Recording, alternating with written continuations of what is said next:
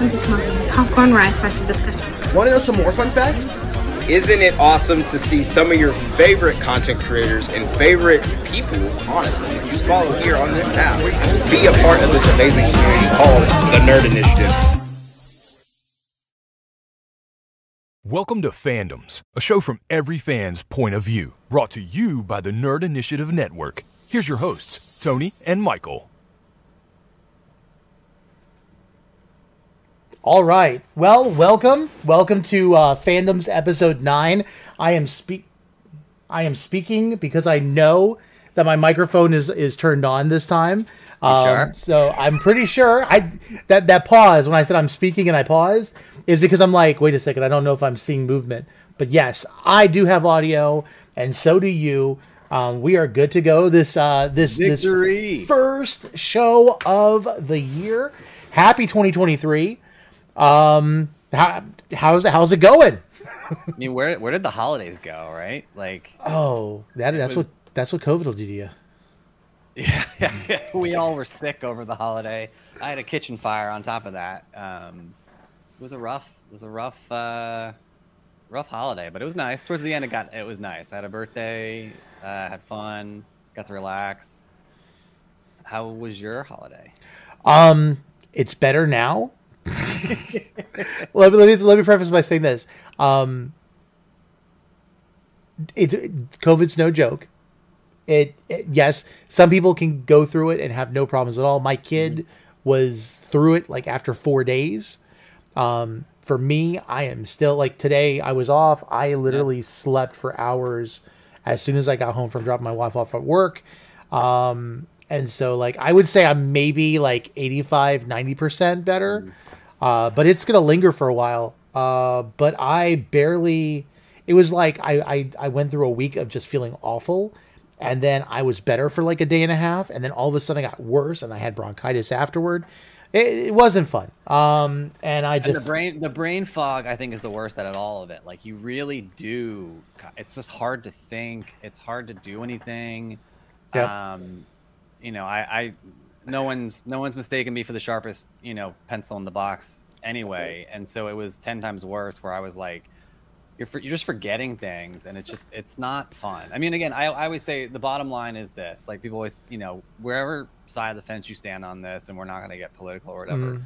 Do you want to go out and get a flu? Like, no. Right. And this is a flu that's much more contagious and stronger and can be deadly for certain people with pre-existing conditions. So like, I don't want it if I don't have to get it. Yeah, see, like I was the kind of guy, like, I would get flu shots and I'd get sick after them. And I'm like, you know, it's no joke. That's a joke. I'm not going to do it anymore. And so I stopped doing flu shots. And then all of a sudden, I went somewhere and we all got, I think it was swine flu. Like, it was the H1N1. And it was, like, 2 weeks, like, terrible. And so, like, And I'm vaccinated, and yes, I did get COVID, and I'm glad because I got the vaccine, because I imagine it would have been a whole lot worse for me, because I have like lots of pre-existing conditions. But what cracked me up was when you were telling me about the COVID brain when the fire happened, because if you want to just go ahead and say it, because it cracked me up when you explained it. So yeah, I guess we're telling the truth, right? If you don't want to, I will. No. I mean, look. In hindsight, I still don't think we handled it as well as we could have handled it. Essentially, what happened was, you know, a toaster oven went up in flames, and our, you know, handling of it post was, we really didn't do much. We waited to kind of get a fire extinguisher up, and I remember just staring. Like, this is what maybe you were laughing at. I remember just staring at the fire as it caught onto the cabinets. And because I was, again, racking my brain, thinking like, will something pop into my brain that I've learned along my life in my 40 years of like what to do? And I knew what not to do. So I knew, as you know, this fire was going from this toaster oven to, I started to see the bubble up of the cabinets and whatever, the laminate and whatever.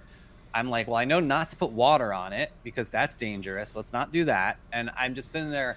And it's like literally in my head, you could put Dust in the Wind playing in the background. And I'm just like, watching as it just catches on fire. And I just, the only thing I did was like, I was very adamant. I yelled at my wife to get the dog, get out of the apartment.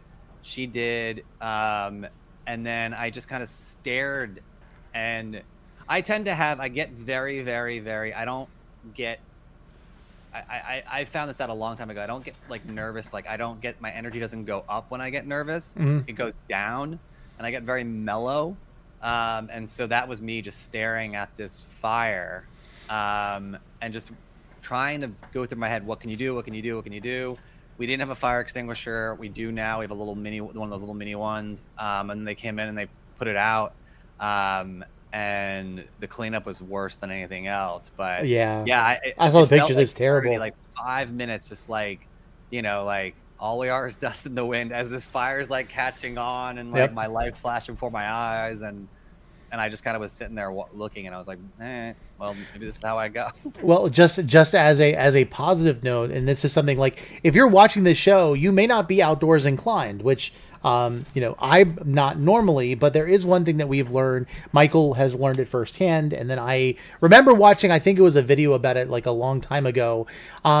If you ever want to go camping and you're worried about accelerant for your fire, just get corn chips, like tortillas, like Tostitos. They will light on fire and they are great accelerants. And if you get them close to a heat source, they will burst into flames. So, you know, it's one of those things. So don't go buy that expensive kindling. Just throw a bunch of tortilla chips on the fire and it'll get it going. And the funny thing is, like about a month ago, I had like this gift card to spend on like whatever. It was like at work, I'd gotten these points for like, you know, people thank you with like certain points within the company or whatever. Mm-hmm. And one of the things that I was like bringing up, I was like, hey, what about an air fryer? I've heard great things about air fryers. And you know, my wife was like, I don't know. We ended up getting like a gift card to some restaurant where we probably will never go to. And now we have an air fryer instead of a toaster oven, because toaster ovens, like, apparently they are not the safest things in the world. So we have a toaster just for bread, and then a toaster, and then a air fryer for everything else. And it's amazing. It is life-changing. There's like groups and stuff out there. The French fries, for bacon, for whatever. It is epic. So yeah, we are part of that obsession now. Now we gotta get you on the Instant Pot though. That's the thing though. Yeah, Instant Pot. You're about like 6 years behind, I think, when it comes to trends. So like the air fryer was the thing, and then the Instant Pot. I just got on Twitter. Let's do this. No, I'm just kidding. I've been on Twitter. Exactly. What is this internet? I feel like this internet. The internet's a fad. I don't think it's gonna do it. I remember. What was it? When I was at work, this person kept calling it in.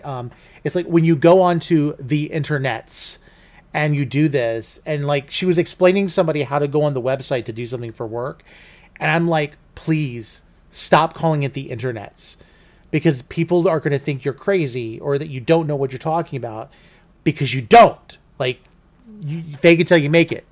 And she just didn't understand it. She called the webs the internets. So we got to look at the origin, like, and I'm starting to do this now too. What is the? Like, what's the story behind the reasoning behind adding the as you get older? Like, that's what I want to know, because I've done on the phone too, where I'm talking to someone, I'm explaining something, and I'll be like, yeah, you know, when we get on the YouTube, and I'm like, and I catch myself doing it. I wonder what. I'm not there yet for that. I'm not there yet. Why? But why did it's not like I can't. There's things I can fathom, like as I get older. I mean, look at the shirt I'm wearing. I'm wearing a Vin Diesel Fast and the Furious shirt. So like when you're younger and you see like an old man wearing like, well, you could just say that that's because of the post-COVID that you still have a lack of taste. Yeah, well, that's fine. This is my 10-second car shirt. Actually, it's one of my favorite shirts. But I think when you're younger and you're like, see people like dress like crazy, and you're probably like, you start to realize as you get older, you're like, oh, he's just an old man. He just doesn't give a crap. So it's fine. Like, that makes sense to me. I don't care. I care a little bit, but I'm caring less and less as you get older. The thing, I don't get that. I'm trying to figure out, because it's happening organically, why you should, as you get older, I get more tired. I should be cutting words out of my vocabulary. Why am I adding the into things? It's not, I'm not doing it on purpose. I don't know. So If anyone has any information out there, please drop a comment. Let us know, like, what's the psychology behind it? Yeah. I really would like to know what the reasoning behind the thing is. Well, now that this is a question, if it starts with me and I start using the with YouTube, I will go get an MRI real quick and we can figure it out. There's got to be a reasoning behind it. I have to look it up. I mean, I love looking up the entomology and the reasoning behind certain things. Mm-hmm. I'm a big fan of that. So I really would like to know, like, what is this? Like, why? But yeah. Well, speaking about the internets, let's go ahead and talk about some news real quick before we do our segments. First up, let me get over here. There was actually a new post. You just brought this to my attention by Jeremy Renner just a little bit over 37 minutes ago, where he's taking a picture with the ICU team and he's just thanking them for. You know, it looks like Renowned Medical, and just thanking them for that. And of course, he got all of them in there. And he's got crazy hair, but thankfully, the nurse next to him has crazy hair too. But it's good to see he's doing. You love talking about the hair. I do. I do. They're trying. They're trying to do the Rothman hair, but they're not succeeding. So, but the Rothman hair is slacking these days as I get older. But I mean, you know, like jokes aside, I mean, thank God. I think we were talking about this. When I used to work for ABC, and I remember what was it? I think it was like 2016. Yeah, winter 2016. 2016 was just an awful year. I mean, Carrie Fisher and then her mom the next day.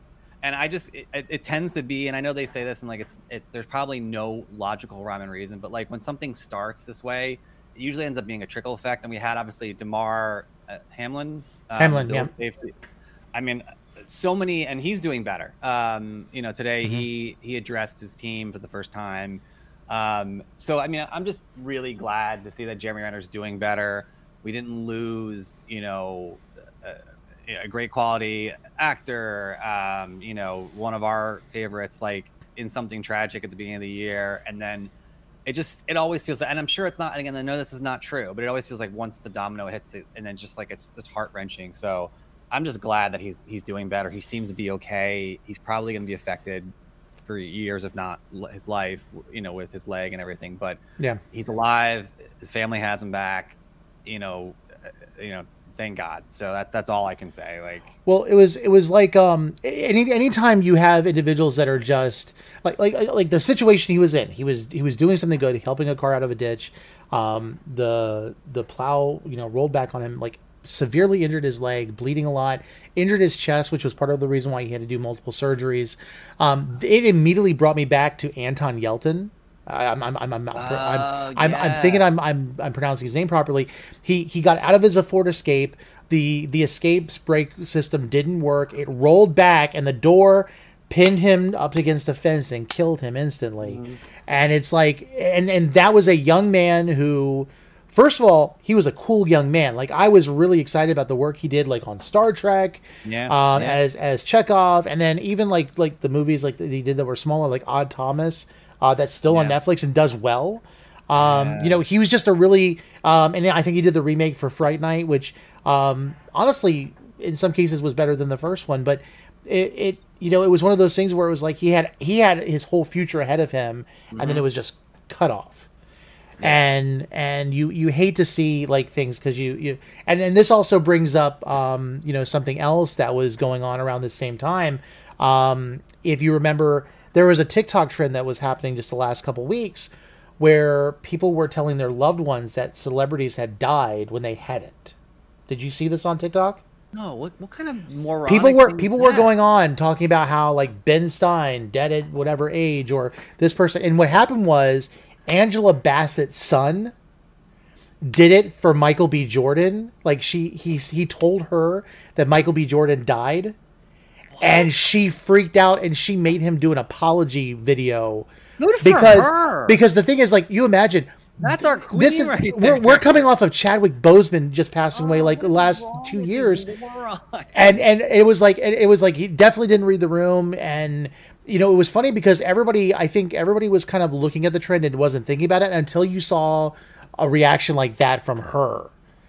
And then you realize, like, this is yeah, it's you know, we think that, you know, celebrities are so far apart, but these are real people with real families, and even if it's a joke, you don't want to see that. I mean, I don't understand why we have us on even like. Do you know, like, look again, like I am of the age, and we're about the same age. Like, I'm of the age where I have been working long enough to have like a before social media life. I remember when Twitter, you know, I was just started to work when Twitter like came about, and people were like, I'm gonna take a shower, I'm eating pizza. Like, that was like Twitter. Like, but now, like, seeing the evolution of what social media is and how it's affected the world, and like we get our, you know, our news, and but do you know how many deaths have been reported on social media?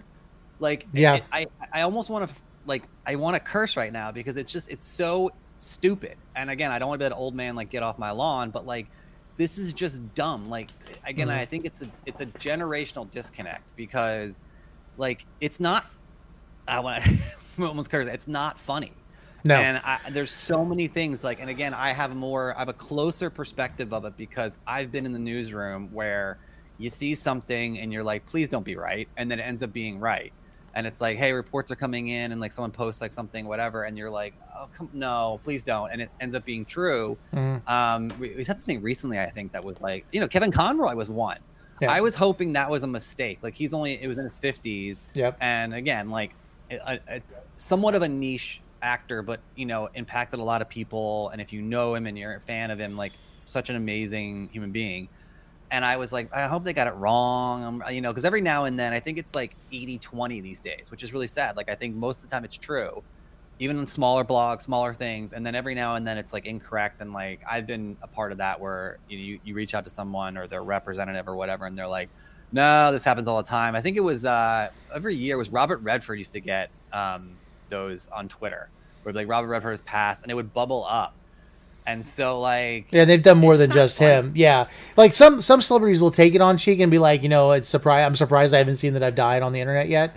Like they take it as a joke, but at the same time, it almost becomes it's the shock and awe value that I think some people go for. Like with Kevin Conroy, when Jason David Frank passed away, you know. It was almost like everyone was trying to cash in on the videos to say that the person passed away. And I get where some people are reporting, but at the same time, some other people.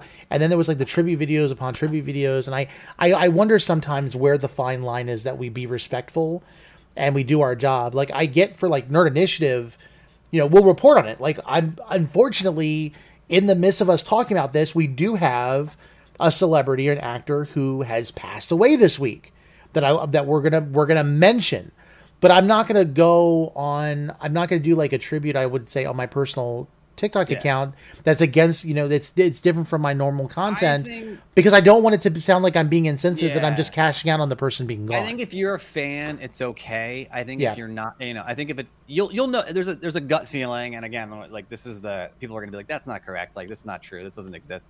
There's a gut feeling. I think if you're going out of your way, and I've been there, where it's like, should I post something? Should I post? You feel like you should, and, you know, especially if you get like in a rhythm of posting about news and whatever. If you feel like you're stretching to do it, then don't do it. Well, think about this. You have major networks that report on the passings of people, and then when you have social media, it becomes trending, and then it's every tweet or every Instagram post or every TikTok video is going to be one after. I can tell you right now, when Jason David Frank passed away, it was like every other video on my feed, even though I didn't really consume Power Ranger content, was something to do with his passing. And I'm like, that if you're a family member, you have to just basically give up on the internet for like a couple months. No, 100%, because then there's going to be guesses about why they died and things like that. I will say, like, I mean, there are, like, look, I two examples come to mind. With Kevin Conroy, there was something that I posted, and I'm glad I did, and I thought it was amazing. It was him and the person who plays Commissioner, I don't know his name, voices Commissioner Gordon in the animated series, reading the final scene from Dark Knight, in the, you know, like, dubbing. And I thought that was great. And that it took off, but it was also just like, I thought it was great. Like, I think it's amazing. And it just shows like that, you know, as a fan, it shows like what that means. So that's one. The other one, I think, like, you know, look, like when Robin Williams died, that was like the biggest news of the year because of all the things around it. And we're not even going to get into what happened and the details or whatever. But it was such a shock because it was like, wait, what? And I will say, like, there is the trending, like you said, which is kind of like, okay, whatever. But then there were some things where people were doing, like in class, like, oh, Captain, my Captain, and getting on their desk. Like, that's sweet and nice and shows that someone's a huge fan of like his. Again, right. I think that's the thing is like, stay, it's almost like stay in your lane without. Or also just be very sensitive to what you're doing. Like, I think that's the thing. Like, I remember, you know, what was it when the passing of Chadwick Boseman, like they did, you had like the Marvel Studios role where it was all, you know, T'Challa. And we saw that in Wakanda Forever. But what a lot of people didn't know is like during with Black Panther being on Disney Plus, they immediately changed it to that as well. So like they, like Disney did subtle things to do that. And then like when Stan Lee passed, you had the role for him. And, you know, obviously anytime you hear, you know, Stan Lee talking about, you know, stuff, it gets me, I don't want to say too emotional, but at the same time, it's just like, you know, I wish I would have been able to have known him more than just that short, you know, conversation that I had. Because like, I think back on that's one of my favorite moments now in my life is that moment where I Stan Lee stopped the line to talk to me, you know? And it's like, I get that. That's who I am. That's my, you know, that's what I, you know, I focus on, I'm excited about. And it meant a lot to me. And I had to have that moment and share. It's like when you have somebody that you feel like you're close to. And again, like some of these celebrities, especially some of these voice actors and people, you've grown up, you know, seeing them do these things or write these things. It's like when George Perez passed away. You know, it's like the amount, the impact in the industry that he had and how the stuff that he made was amazing. Like I remember before he passed away, Ben Schubert was wanting us to do like just do a quick thing of thank you, George Perez, so he could see it. And then it became a thing that was replayed again after he passed because you want to you want to encourage these people as they're still alive and as they're going through things. And I always hate that. I always hate when we kind of like we immortalize them after their life. It's like if you really appreciate people, try to show them that you care about them now, you know. And I think like with people like Jason David Frank, you know, he knew people loved him. He loved going and seeing his fans. I met him once and got to shake his hand and everything else. I wasn't like a huge fan, but you know, I appreciate, you know, just that interaction with him, and he loved it. And you know, it's like Robin Williams, you know, it's sometimes it's the funniest people that hurt the most. And you know, it's like, those are the things that we need to remember. Those should be reminders of us to reach out and go and give love to those people that are still with us. So. Well, I will, again, I think I've told this story before, and then we can, you know, we can move on from this, but I will say, like, this is the thing you should take away from it, right? Like, obviously I'm a Kevin Conroy fan. I'm a Batman fan. Like Mark Hamill, you know, a lot of people involved, I think, and I'm just more a fan of Kevin Conroy as a person. And I loved what he did with his, you know, personal comic book that he came out with.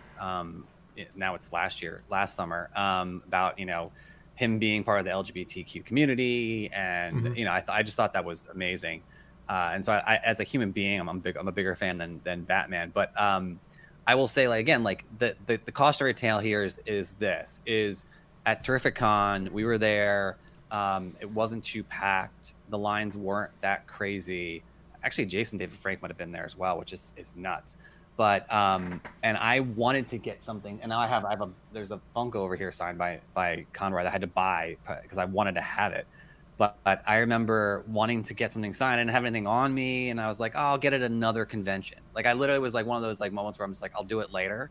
And it's one of the things that, like, not to be selfish, like it popped up later on where I was like, oh man, like, you know, that's not going to happen again. And so like, again, if you're a fan of someone, to your point, tell them now, go appreciate them now. If you want to have, I mean, people at different levels of like what they feel comfortable with, but like, have a conversation with them now. You know, share what they mean to you now, and don't wait, because you just never know. Like, you brought up Anton Yelchin, just freak accents like that. It's really sad and scary. And so, you know, I think that's the big thing. And I think, you know, with Renner, getting back to what we, you know, started talking about in the first place with Renner, I think he's seeing like how much people love him with the responses he's gotten. And I really appreciate like the candid nature of what he's been posting and his updates, and you know, he's got a little bit of humor. I mean, class act, you know, and letting his fans know he's okay. Like, there was like one he posted where he was getting a head massage from his, I think, his mom, like, you know, in the hospital, and you know, he joked around about it, but like, I think that just shows the kind of character and kind of person he is, and so that's nice to see as well. And like I said, just thank God he's okay. I mean, it's road to go, and so I don't want to jinx anything or whatever, and I hope it continues to go in the path, but he looks like he's getting, you know, at least out of the critical stage, and then we'll see where that goes from there. But like, just, you know, prayers with him, thoughts with him, whatever you stand, like, thank God we don't need that right now. Yeah, absolutely. Absolutely. I completely agree. So with that said, we do have someone that has passed away this week that we're just going to briefly mention here. If you have, you know, consumed any of the Terminator franchise in the past, Terminator 2, unfortunately Terminator 3, you probably remember one, you know, recurring character that was kind of a tongue-in-cheek thing, but, you know, he's done more than that, and that would be Earl Boen. Earl Boen passed away on Thursday at age 81. He was with his family. You know, it's kind of it.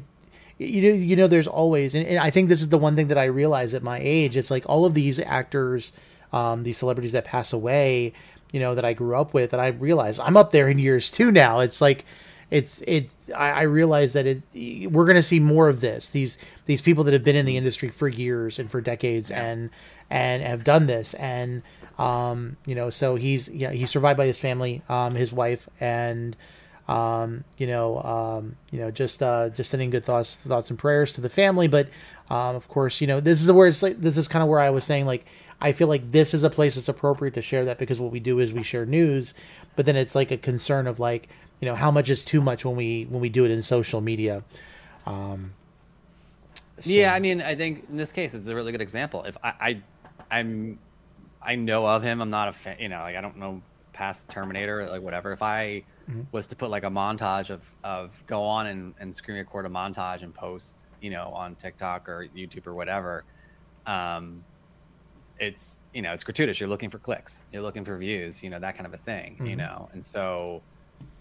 That, you know, again, there's a fine line. You just got to go with your gut and your heart and follow what feels right. And if it doesn't feel right, and it feels like you're, and even, you know what, and I will say the last thing, I will say this, because I don't want to drag it on too long. I will say too, like, it may be right, it may not be the right time now if you are a fan. So don't feel, you know, there's always that feeling of like I think it's weird with social media when people like pass and like there's things trend and whatever. You feel compelled to share your personal story, and I mean, even when my grandfather passed, I remember, you know, I wrote something. I think it was a couple days after he passed, because like I needed time to you know to go through all that stuff. There's no right or wrong time to post. If you had a relationship with somebody, or you knew someone, or you know had a really good experience with someone, and you were a fan of their work. You don't follow like, oh, everything's coming in now, you know, wait a couple of days, let it go, do it at the right time, and just follow what feels right, and don't force it. I think that's the biggest thing, is like forcing it. And then, you know, more times than not, that's when you're going to kind of get into, I wouldn't say trouble, but just like feel awkward or, you know, whatever. And yeah, absolutely. All right, so with that, let's kind of put a break in between all of that. I'm going to go ahead and give it over to Pooja so she can talk about her recommendations for this month.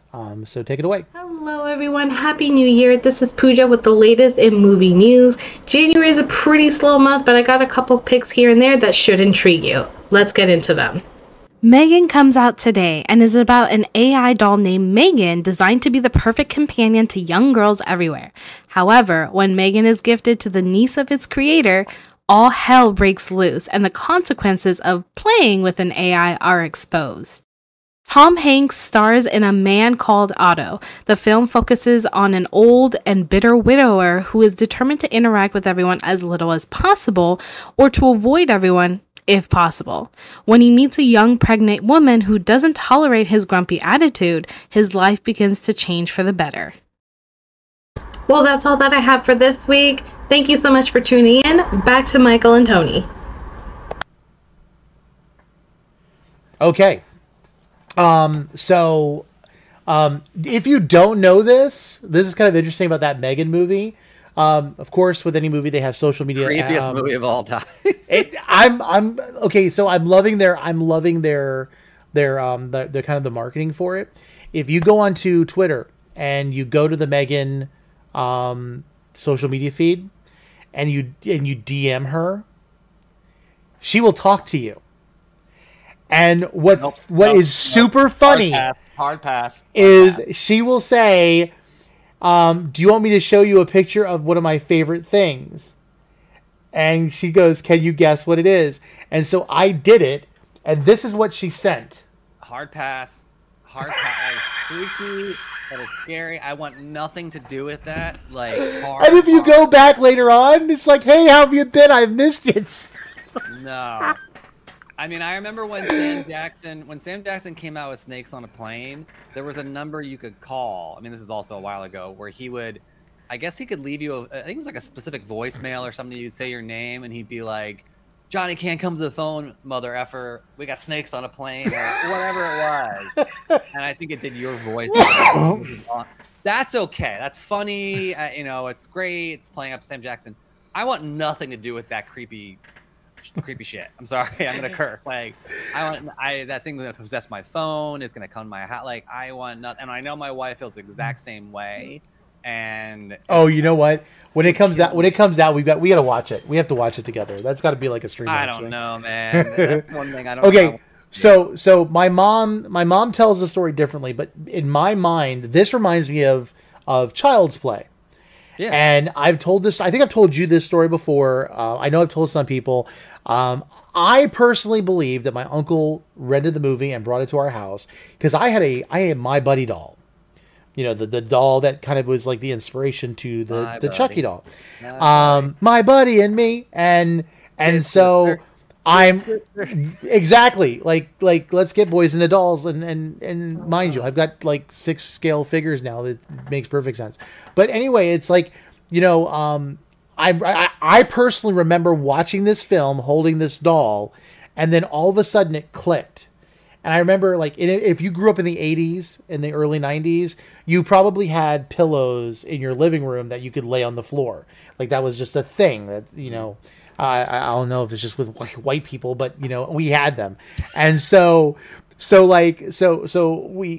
remember I picked up the doll during the movie and laid the doll down on the pillows. And I remember that was the last time I have any memory of the doll whatsoever, until I found it in the storage room when we were cleaning things out, and it freaked me out. Now, my uncle also did the thing where he actually bought a Chucky doll and he put it in a shoebox, and he convinced my mom he bought her shoes for Christmas. And when she opened it, it came up with a knife. But, you know, like I remember that. My mom says that didn't happen, but I remember it. So either it traumatized me enough to think that way, but I'm just going to go with it. And further, for Pooja, I know this will annoy Pooja. So in thanking her for showing that movie, I know she had enough of this. My favorite Funko ever is they've made a Funko of the goats from Love and Thunder. So yeah, that's for Pooja, because I know she was getting annoyed with these goats. Oh, that's hilarious. In response to her, that stupid movie Megan that I will not be watching and looks ridiculous. Oh no. No, I think that's gonna be team building at C2E2, but we'll talk about that later. I'd rather see Otto. Tom Hanks is a treasure. Or Cocaine Bear right now, and that's fine. Or Cocaine Bear. Or we could watch the Winnie the Pooh horror film. I want I want no part of any of this. Oh, bother. Part of any of this. On a good note, I guess, a lot of people were assuming that Netflix was selling a specific studio that it made a show that was actually a social media trend this year or this last year. And we did get confirmation today that the Wednesday Addams or the Wednesday show on Netflix is going to return for a season 2. And so it survived kind of the Netflix curse of like first seasons. Mm-hmm. We've lost a lot of films. In fact, there was one on Netflix called Daybreak that I thought was really cool. It was like all these teenagers surviving the apocalypse. And honestly, it could have gone to season 2, but they never did it. But I'm excited about this because, you know, other than the dance with your hands thing, it was a good show. I enjoyed it. If you had to understand, it wasn't retrospectively exactly like the Addams Family, but I do have thoughts on it. I just kind of kept my mouth quiet because everybody else had all of their different opinions about like where this show fit in with the story of the Addams. But I did appreciate it. And I'm not great. Yeah, I'm not great. It was great. It was unique. It was different. And that's all you want right now. I think outside of that, when you were talking about like some of the show, the curse, and I think we're going to see a lot of this right now. I think there will be the cream that rises to the top. Like, Wednesday's been great. Mm-hmm. I'm trying to think. I'm drawing a blank right now. There's so much out there. That's the whole thing. There's so much out there. I mean, yeah. I think you have. You have the ones that are like that are mainstream. You have the Marvel shows. You have things like that as well. You have surprise hits on Netflix that should get a second season because they're great. Like, let them, Is It Cake, which you would never expect, and it's just like it's Lego Masters, all the different shows. Mm-hmm. But then there's stuff like there's something we've been watching Apple, and there's so many streaming platforms. Apple Plus has a bunch of shows on there, and some are really good. And there was one that we're watching now that is so bad. And the writing is so bad. It's Echo 3. And so I think it's from like the writer of like Zero Dark 30 and some other things. And okay. I've seen Zero Dark 30. I've seen some of these other shows. Like I've seen the Bourne trilogy. Those are great. Mm-hmm. I'm fans of those programs. Echo 3, the acting is so cliche and so terrible. And I think what's happening, and I this is what I said to my wife when we were talking about it, because she's so surprised. And we have to finish it now. We're on episode like 9 and then the 10th one comes out. I hope it's like a guy eating a bag of chips. These are terrible. I've got to finish them now. But you got to finish it. You can't if it's not that bad. It's bad. But I think what's happening is there's so much room, and we're in the proliferation phase of all these different streaming platforms, and these things are popping up and everything. And I think what's happening is a lot of people are pitching like this show, Echo 3, is a good premise. That could have been. There's one they should have stretched it out, and the writing is really bad, and the comments like are like comments from like 80s movies. It's bad. They're cheesy, and it's not really good. But the story behind it is decent, and I think what's happening is people are getting in these rooms, and again, you have to just also know that like it's a lot of like production companies. So it's not like Netflix doesn't produce all its shows; they buy a lot of shows, and like so it's a whole mixed bag right now. Mm-hmm. But I think if you give a good pitch with a good story, a lot of things are getting greenlit, and I think there's so much stuff the oversight's not there, and there's not enough people to kind of, So I think the quality it's getting watered down, and I do hope that I guess it's going to be like, like anything else, like with cable, they probably did the same things when we went from network TV to cable. Like, oh my, there's so much crap out there. Maybe this is the modern cable, but there's a lot of silly things out there, and then there's stuff that's good. I think like Wednesday is really good, and then there's other stuff that is just awful. Yeah, but and it was like it's even like on network shows and stuff. Like one we're about to talk about now is the Flash on CW. It was one that I actually watched the first couple seasons, and I kind of got burnt out a little bit, and then like going comic booky. I will tell you, DC's done a great job with their shows. Like, at least initially, with Green Arrow, Supergirl, Legends of Tomorrow, You have The Flash, you have all those crossovers. But with the final season of Flash, they are bringing back some characters, and I know that Stephen Amell is actually confirmed to come back as Oliver Queen, aka the Green Arrow. And I think he's not the only one that's coming back for this. And it's supposed, and the way they've got it lined up in this, the preview for this season definitely looks exciting. And it's, I think it would be one to get a lot of people back to watch. And I think that's just, I think that works well, and hopefully they go out with a bang. You know, this is like the last show of a generation of DC shows since Smallville, because Smallville was its own thing, and then they went a different direction with their shows, and they didn't really connect except for like the Crisis on Infinite Earths crossover. Yeah, that little, which I was not happy about. I don't accept that as my Smallville. But we're you know, I'll leave it at that. I will say, I mean, my one quick thing will be, yep. Oh, sorry, I'm going to wait down a little bit. I will say one quick, there we go. The CW shows are interesting, right? Like, mm-hmm. I was a huge Arrow fan, huge Flash fan. Like you said, the first few seasons, I think with Arrow and the Flash, it started to get, like, they started to make all the characters heroes, and it was like, okay, like, you're not, you know, like Captain Cold. I loved Captain Cold. They made, like, it was like, you know, Oliver Queen's sister became Speedy, and then you had, like, and the thing with, like, Flash, like, his wife became the Flash, and then his daughter, like, it was just too much, and I think you don't have, like, that cohesion. And I think, you know, they kept bringing back what's his name, because he was the best villain ever. Who was Reverse Flash? But what was the actor? The actor who plays him, like, was just I think he's coming back for the last season. He's gotta come back, yeah. But I think they kept going to the well. The same with Captain Cole. I think they, you know, that certain actors do well, and they're like, we got to bring them back because we're struggling, you know. And because I'll be honest with you, Captain Cold, and I can't remember the other guy's name, the one that had it was Heat.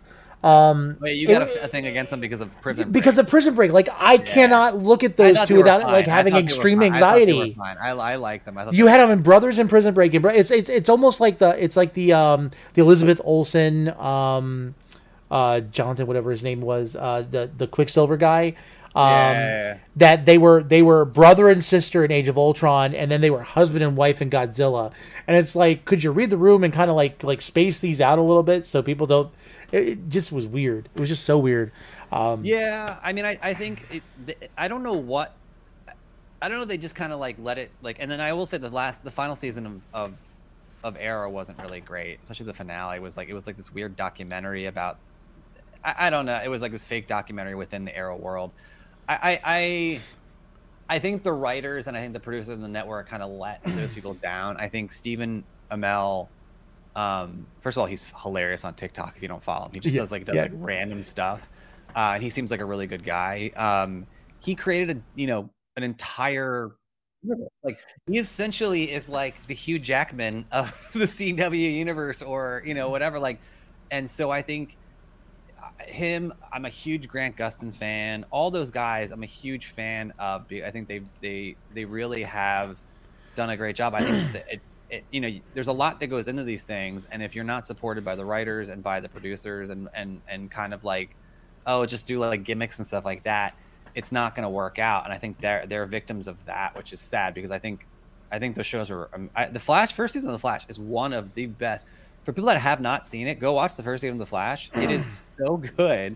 Same thing with Arrow. It's like it was gritty for its time, mm-hmm. And it came out around the same time as the Marvel shows. I think it was different. It was a completely different tone than Smallville. So it had that going for it. I recommended to people that don't even like superheroes and stuff, and they would watch Arrow and they'd be like, "This is really good," and I'd be like, "Yeah, it's good. Yeah. It's really, really good." And so. It is the end of a generation, it is the end of a whole thing. I think we need to respect what they were able to accomplish, what they were able to do, and I hope to see them again in other respects, because I do think there's a lot of talented people in there. The guy who played Diggle, I think, is really great. He comes from, what was he in? He was in Dexter. Oh, yeah. He's a really good actor. That whole universe has Mark Hamill as the trickster. Come on, it doesn't get much better than that. And so I think a lot of really good people in there. And I hope that, I don't really see them a lot of other places. I hope we, you know, I hope we see Grant Gustin somewhere else. He was in, or it was the other way around. They held all the flashes that were in Grant Gustin's season. Right. They had an episode. They had like it was the end of episode where Ezra Miller's Flash came in, and they were like freaking out with each other. So yeah. Which was cool at the time. Yeah, it was cool at the time. Yeah, we'll talk about that later. Final thing we're gonna go before we get to Mickey. And for those of you watching, if you watch the shorter episode, at right before Christmas, we're doing an edited version of that video for Mickey, because I asked everybody to do a heads up for 2023 and things, and he's like, I already did it, so we're gonna play that again. You know, sweeps. We're running the best segments of the year. Yes. But, last thing to talk about is Dave Bautista. Before we get to that segment, so Dave Bautista was on did an interview with GQ and said that he is relieved that the chapter of doing Drax and the Guardians of the Galaxy has come to an end. And of course, that it's something we don't want to hear yet, because the question then is does Drax, does he, get the colors of a gourd with himself as well? Or does he get like an actual happy ending? And we're talking about James Gunn. I don't know if it's necessarily a happy ending, but it's like, would there be a happy ending for Drax that is not involving him being with his family? I think the answer is no. And I'll be doing an article about that, later on Nerd Initiative, but one of the things I did want to point out is, we talk about professional wrestlers that have, done things like, let's say, Dwayne The Rock Johnson and John Cena. And you have some other people that have come out and done acting. I personally feel like Dave Bautista has been the best rounded person that has come out of wrestling. I wouldn't necessarily say he's just a professional wrestler, because I think he was a bodybuilder and model first and a bouncer. And then he, found a job with professional wrestling and with World Wrestling Entertainment, but he's done a lot of stuff, whether it was the Army of the Dead or even Glass Onion recently, which is a phenomenal movie. And he did a great job in that. Blade Runner 2043. He even did Hotel Artemis, which wasn't necessarily the best movie, but I loved his appearance in it. He did with the guy from Deadpool. Was it the guy from Deadpool? Hold on. Let's go do the research. Which guy from Deadpool? Which guy from Deadpool are we talking about? That's the question. The cab driver. I don't know. There was a movie he did with. Hold on. I think I could have sworn. He did My Spy. He's in Dune. I forgot about Dune. Yeah, Dune's right up there. He's in a lot of stuff. In fact, no. It was, Stuber. He was in Stuber. That was Kumail that he was with. It was Kumail that he was with. A pre-2019 pre-jacked Kumail. So this is still skinny Kumail before before Eternals, and the fact that he packed on 30 pounds of jacked muscle. But yeah, so he did that movie with Kumail. I thought it was pretty funny too. Stuber was pretty solid. Yeah, that was actually a fun movie. I enjoyed it. I enjoyed it a lot. It was funny because I remember what was it? I Spy and Stuber. The one thing that kind of threw me off is he has bad eyesight. I think in both, and they kind of played on that, which I thought was funny. Now for me, I was toying around with the idea of if Dave Bautista was going to continue with the Marvel, because when James Gunn was fired way back when, he said he didn't want to continue on, but then of course we know that he got rehired. Then he came out and made a statement about he would not want to continue doing Drax if he went shirtless, because it's really hard to maintain the body, the muscle mass. The makeup for him with his body was excessive and it was overwhelming. And I mean, you could see like Zoe Saldana did some videos and stuff where she showed the process and how it's not easy being green. But for him, making sure all that stuff matches. I'm glad you got that. I appreciate that, because I was afraid the joke didn't set. But all of the tattoos and stuff that he had to go through, he's a great. And of course, Drax is not a serious character, but when they gave him a shirt, and we've seen him in shirts in Love and Thunder and the holiday special, and in the previews for Volume 3, I'm like, oh. Maybe they're going to cater to him to keep him going, but that doesn't seem to be the case. And regardless, it's exciting just to kind of see what he's going to do next. He's phenomenal in what he's done. And I personally think he's one of the best actors that have come out of wrestling in a long time. And so, or at all. Yeah, I mean, you have a positive take on this. I kind of have a negative take on this. I think... Oh, no. Sorry. Maybe I'm too tainted from working in the industry. Okay. I've heard some mixed things about him. Again, I'm gonna get killed for this, but whatever. I'm gonna speak my truth. Oh, be honest, yeah.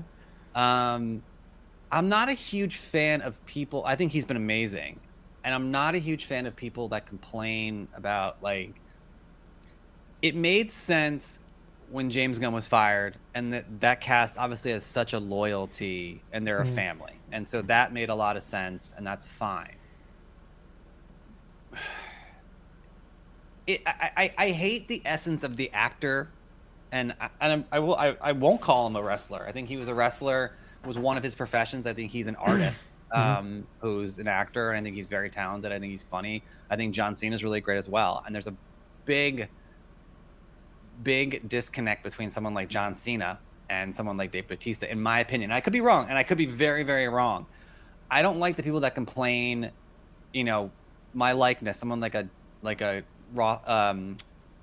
David Schwimmer, who always complains about Friends, like hates it, doesn't want to talk about it, is over it and whatever. I'm like, dude, that made you who you are. And I don't really take it positively when someone, I think the quote that everyone's picking up is like, it wasn't all good, is what he said about his time at Guardians. And I'm like, yeah, but we're talking about a pandemic, and we're talking about this, and we're talking about this coming up, and there's so many things going on in the world, and like Jeremy Renner getting run over by like a snowplow, and like, you know, all these different things that are happening in the world. And like, you know, you dressing up and putting on makeup and hanging out with friends and all quality people on the set. This isn't a Joss Whedon, Ray Fisher situation where you have a horrible person. There's no way these sets are toxic. Like James Gunn literally is best friends with all of these people. Yeah. Like, it is a family. He, I'm sure, treats them like with the utmost respect and has a great, and you know, he's doing holiday specials, whatever. So it just sounds like sour milk to me, and like he wants to do something else, and that's fine. That's great. I don't know if you have to knock what you've been able to accomplish. And I think my biggest gripe on that is, I don't know if you have picked this up. I guess I did it because I had to cover it in my day. Drax was lauded by the autistic community. So a lot of people, and I think it was the Ed Asner Foundation. And I remember speaking to, I think it was Ed Asner's son runs the foundation or something. Like they, you know, they took that character as their own because, you know, he's very like deadpan. He doesn't understand sarcasm. And so like, it's something that's a commentary. And again, I don't want to get myself in the line of fire, like of that. I don't know, you know, I don't know enough about that, but I will say like that was a nice thing to see. And so again, I just don't see the downside. Like to me, it feels like that. It feels like a special character. It feels like a special family. It feels like a special run. And if you want to go do other things, I think that's great. So like the headline, it would be nice to see the headline being like, I'm ready for my next thing. Or I want to, if you know, I'm sure he's going to go to DC and work with James. That's great. But the comment like, oh, it wasn't all good and complaining, you know, and I think the physicality is one thing, and I understand it's fine. But I also think that's like the job, right? And so, I don't know, for me, and again, I'll get hammered for this. For me, I just don't, it rubs me the wrong way. I think there should be kind of like a victory lap for something like this, and a character like this that's impacting, especially if you're impacting people, you know, an autistic community or a community like that. I think that's an amazing thing, an amazing impact that they made. That's a good point. I'd like to focus on that. And so something just like doesn't taste good about the way he's walking out of this. Like, you know, I think again, Michael Rooker, who again, one of my huge favorites, I think he left. I mean, obviously, well, Yondu died, but like he was, you know, he made statements about the whole gun situation because he obviously, again, they're family and close and whatever. Yeah. And that made sense to me at the time. And obviously his character's not coming back, but I can't see Michael Rooker, if he was going to be in the third one, being like, I'm ready to move on. I'm over it or something, you know, that kind of an essence. Yeah. It just rubbed me the wrong way. And look, I wish him the best. I can't wait to see what he does next. I think he's very talented. Like you said, I think he's great. I also just don't see John Cena doing that. I think John Cena wouldn't, again, I think, and correct me if I'm wrong, I do think Dave Bautista has complained about his time as a wrestler too. So it just kind of has like a pattern of like, you know, these are things that got you to where you are. Like, well, I think that's the thing. Like, you have these individuals that like they're really good at the PR. I mean, let's face it, John Cena, world record for Make-A-Wish, you know, fulfillments and stuff like that.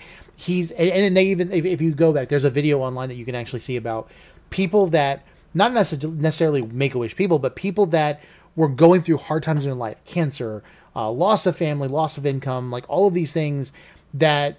Because of John Cena and his don't give up attitude and his, you know, just do it and all this, not just do it because that's Nike, but like, you know, the idea of him just continuing on and fighting and taking a stand, people were affected by that. And they actually had like, I got a group of people that had stories and he met them and they did a video showing what he meant to them.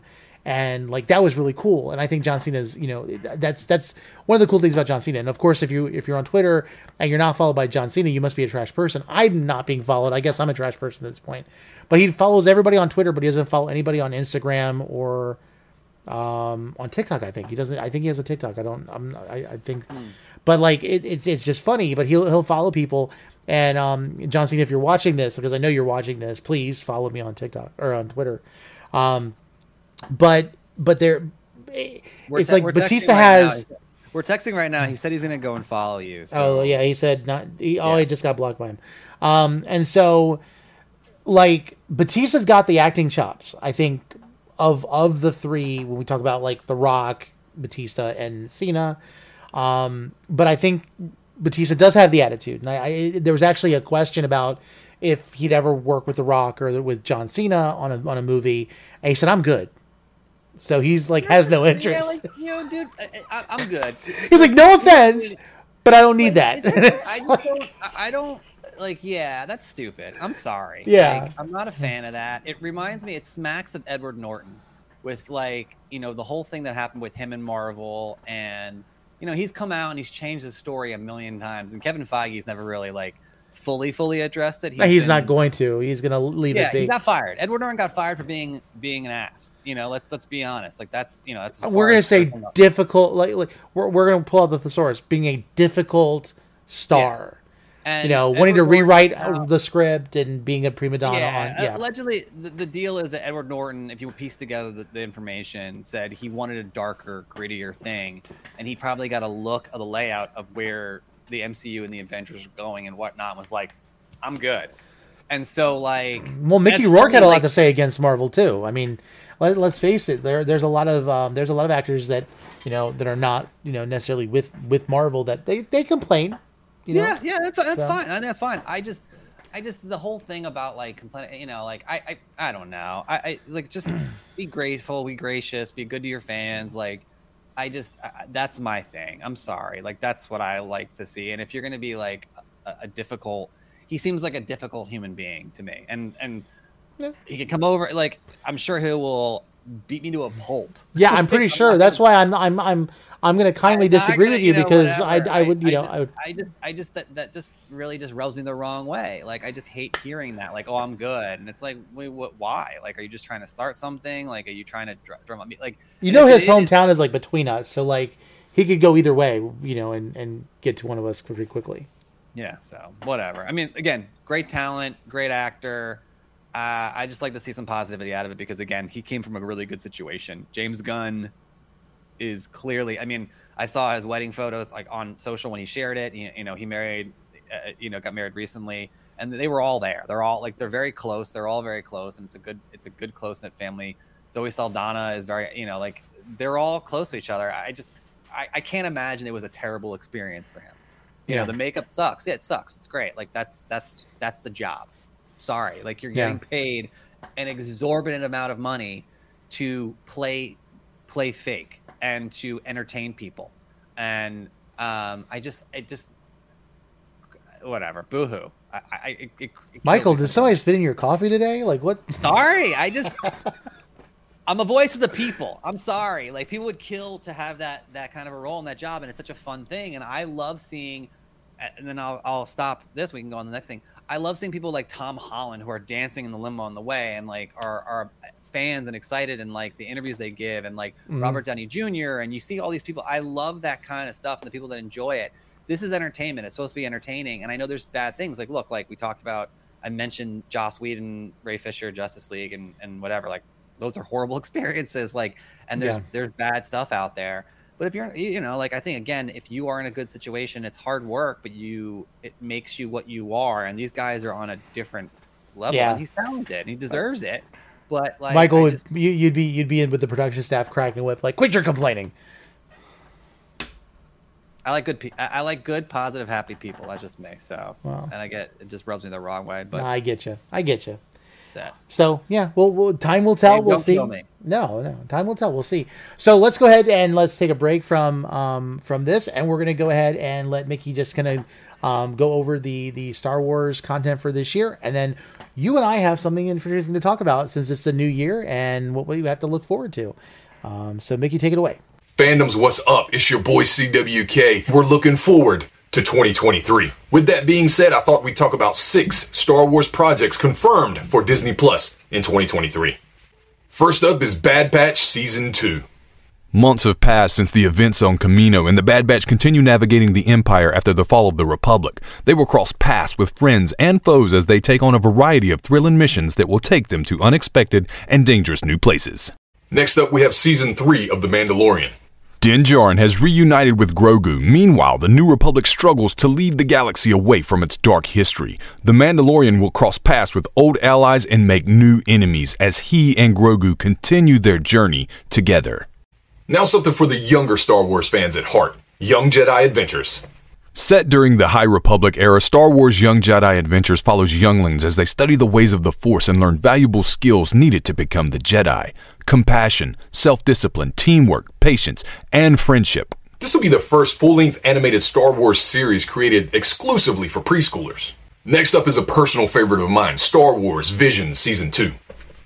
Volume 2 will feature stories from creative teams from Chile, France, Japan, India, Ireland, Spain, South Africa, South Korea, the UK, and the US to showcase the incredible animation happening across each country and culture through the mythos of Star Wars. Next up is the Ahsoka series, which takes place after the fall of the Empire as Ahsoka investigates a new emerging threat to the galaxy.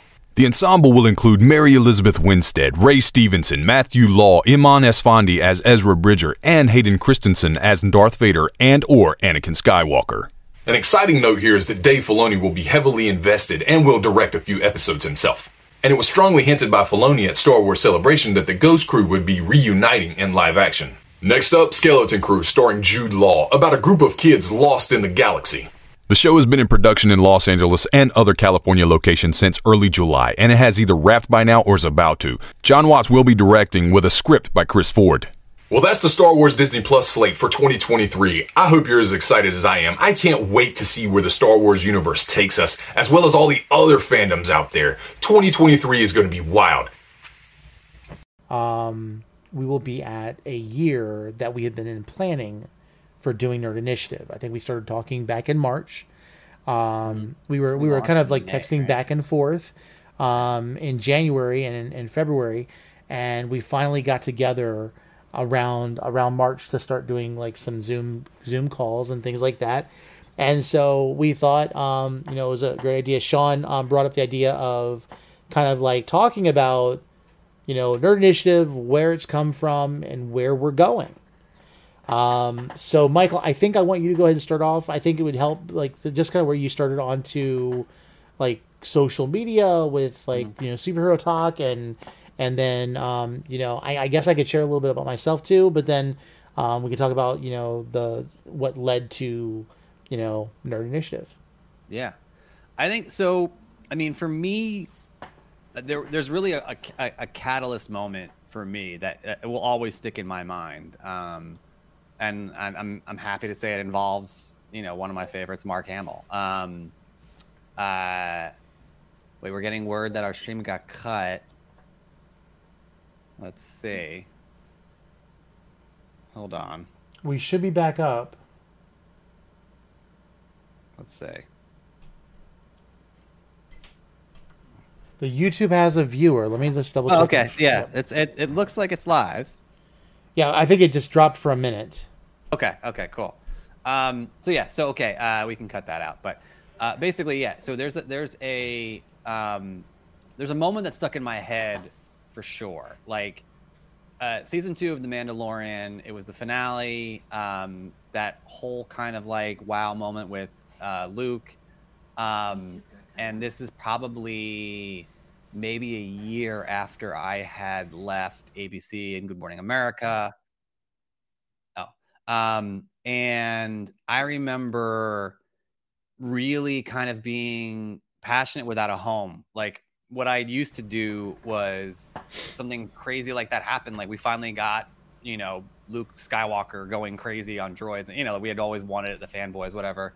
And I had nowhere to turn to. I couldn't go write a story. I couldn't go, I had no outlet really. And so, much like a lot of other people out there, I think it was a couple months later that a coworker of mine was like, you should get on TikTok. I think you'd really be good on it. I also think you'd really like it. And I was desperately looking for an outlet. I'd missed, I think the old saying, you don't know what you have till it's gone. I missed my time at ABC, covering Star Wars, covering Marvel, and doing all these things. And I missed it more than I could have imagined. Mm-hmm. And just had that outlet of like connection and putting things out there and talking to people. And even the trolls, even the good and the bad. So I did get on TikTok. I think it was now it's about 2 years ago. And that's kind of what led us to connect. Like, I think, we got on similar times. And I remember connecting with you and, it was Mickey and Donovan and all the other people that we connected with. Mm-hmm. And it was amazing because I do think TikTok, I will say this, like there's positives and negatives to everything out there, every platform out there. I do think TikTok has more like genre-based substance. And the more these like pocket communities, and it's more informational and substance based.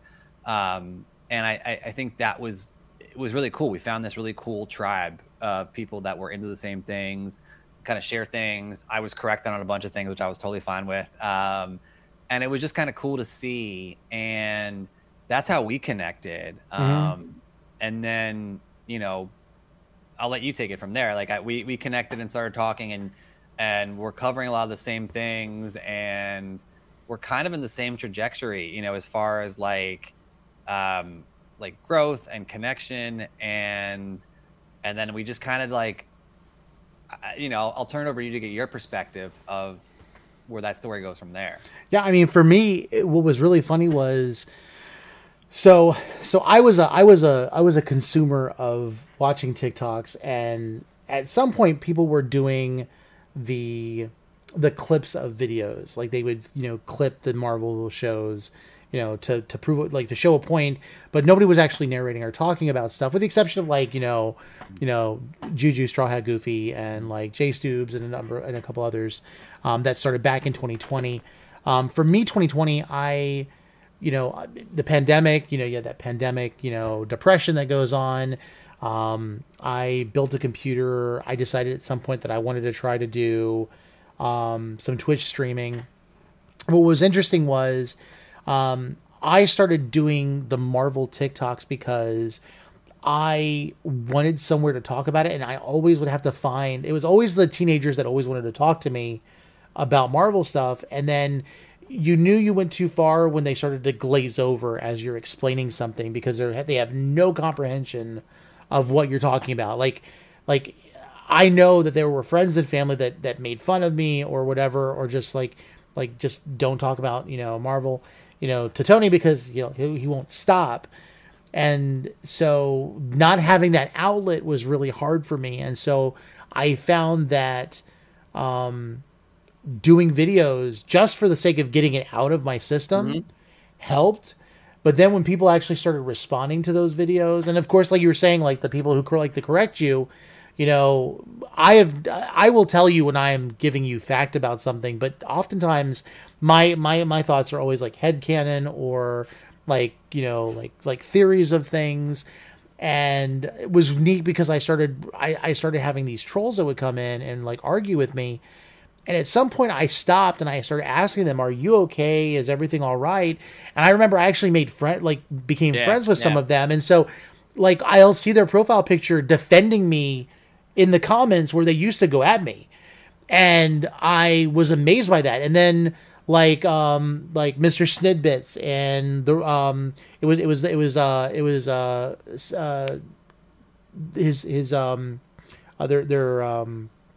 their streaming show on Twitch, going over movie reviews and inviting me to do that. And then, when it became The Real Study and, doing that for a while and having that outlet to be able to talk more than just on those short form videos. And then I think when you and I started connecting as well, because like you would say something or I would say something. And it was funny because before we really started communicating with each other, I was always trying to see if I could keep up with your numbers. Like we would go back and forth. Like I was at like 5,000 to 10,000, then you were at like 15,000. I'm like, okay, I got to get to that. And it was like this rivalry that never happened, but it was like, I was just having fun, like trying to see, like if I can keep up with him. Went, like, not right past me and never looked back. And no, and that was the thing. In January, I just kind of like decided to do. I don't know what the algorithm did, but they were like, "Hey, let's just give you imposter syndrome for the next year and a half." And like I went from like 25,000 followers to like 50, 60,000 followers, and now I've kind of like I have slow trending and stuff now, but it's been amazing. And so like last year, I remember we were boosting other people.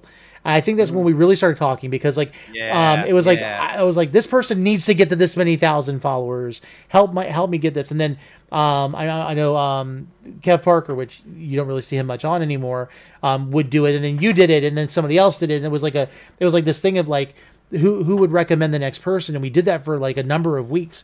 And it was so exciting to see that people were growing.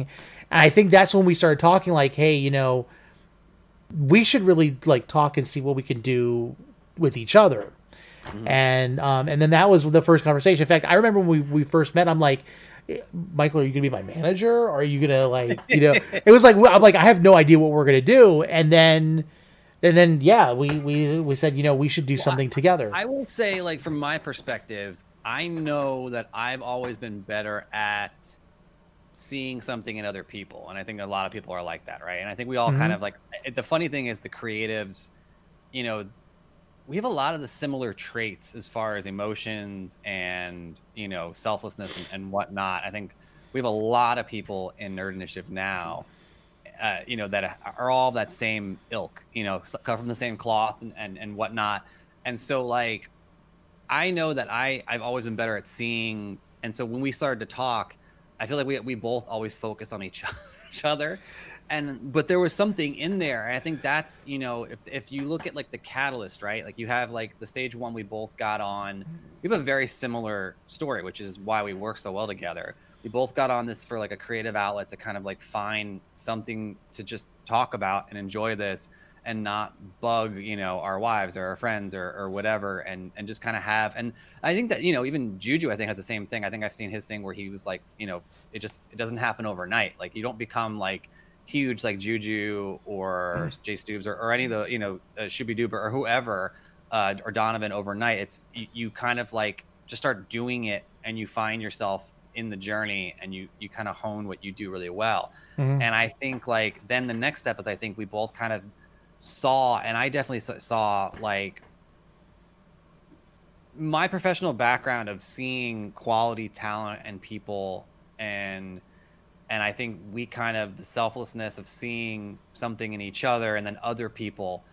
There was, I remember in March when we first started talking about it, I was away, and I remember like walking around this like town in California with my wife and like thinking, and then it just like hit me. And I was like, we started like messaging about it. I was like, how about this and how about that? And I don't even know if we had a name at the time, but we were just going over it. And I was like, it was kind of like the Avengers. We wanted to come together to be like more than the sum of our parts, right? And come together. And we started to reach out to people that we had collaborated with, been on podcasts with, like Sean came because I'd been on Caption Life a couple of times. And then we just people that we knew, trusted, and liked, and kind of was like, we all have different skill sets, but we're all into the same things or other things, which is great. We all want to learn from each other and grow.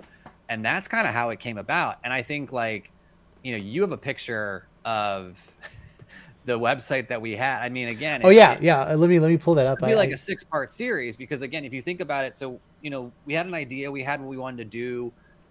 We came up with the name and we went down the road, and we was like, but then it was like the blind leading the blind, where it was like, all right, well, how do we do this?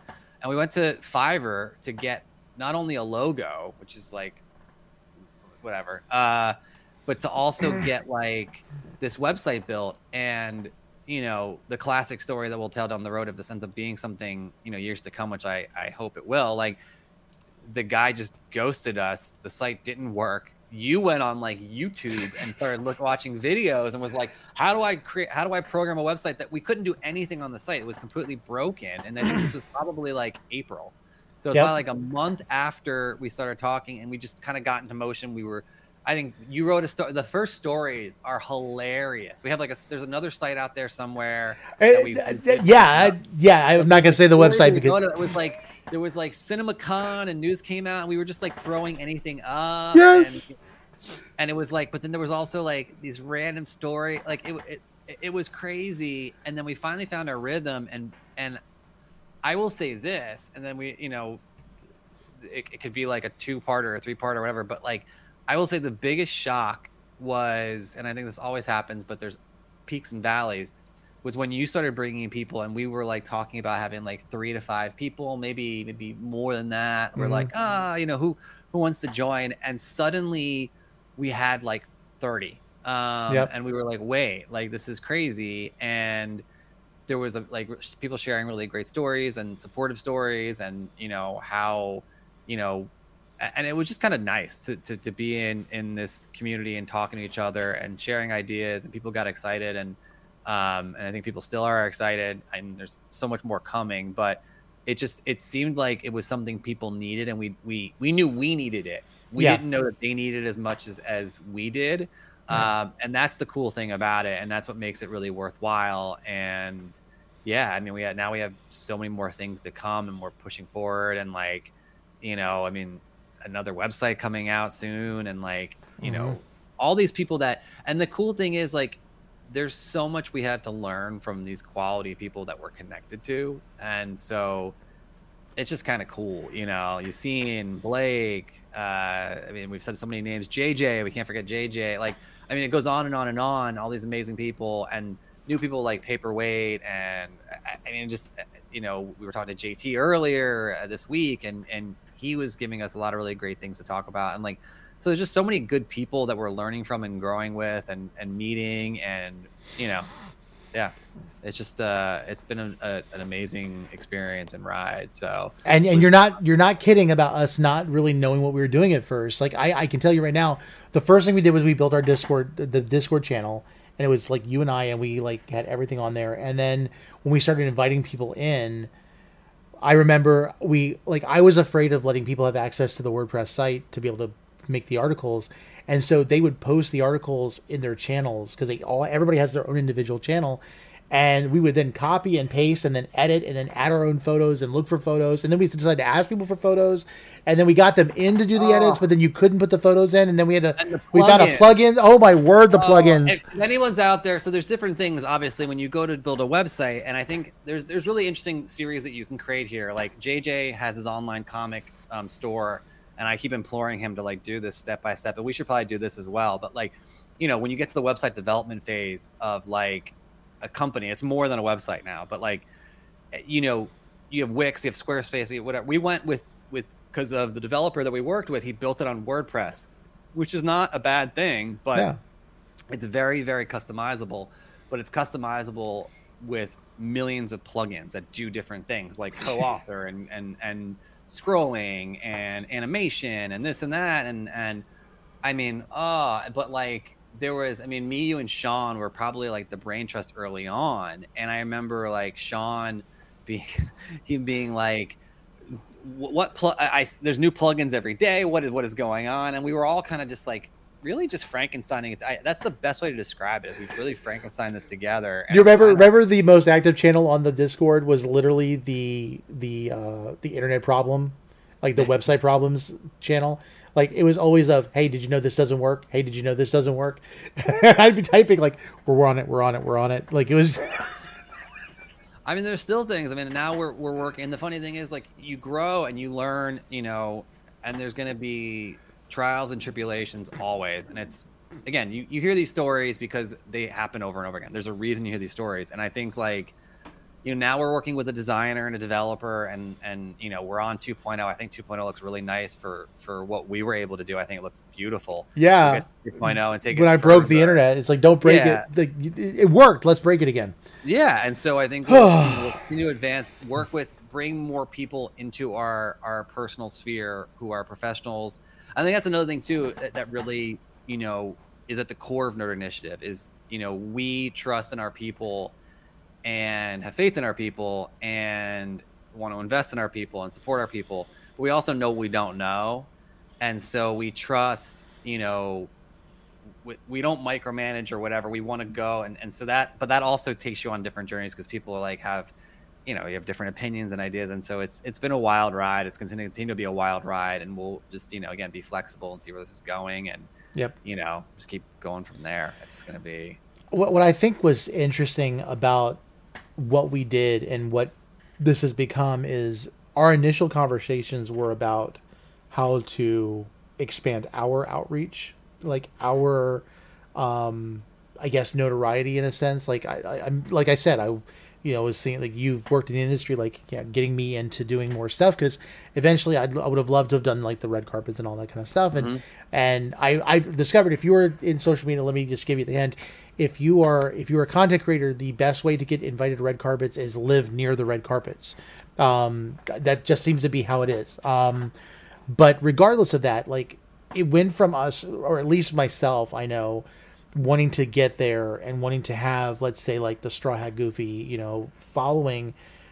And then I realized I would rather be the guy making sure everybody else has access to stuff. And I it's funny because I look back last year and yeah, I got to do some brand deals. I got to do some different things, but I was more excited for Donovan getting to the red carpet. I was more excited to see, you know, some of our team actually interviewing people or doing like their spotlights and really getting out there. And then, you know, like, we've got some new people that are coming in, and I got to sit down and talk to one of them.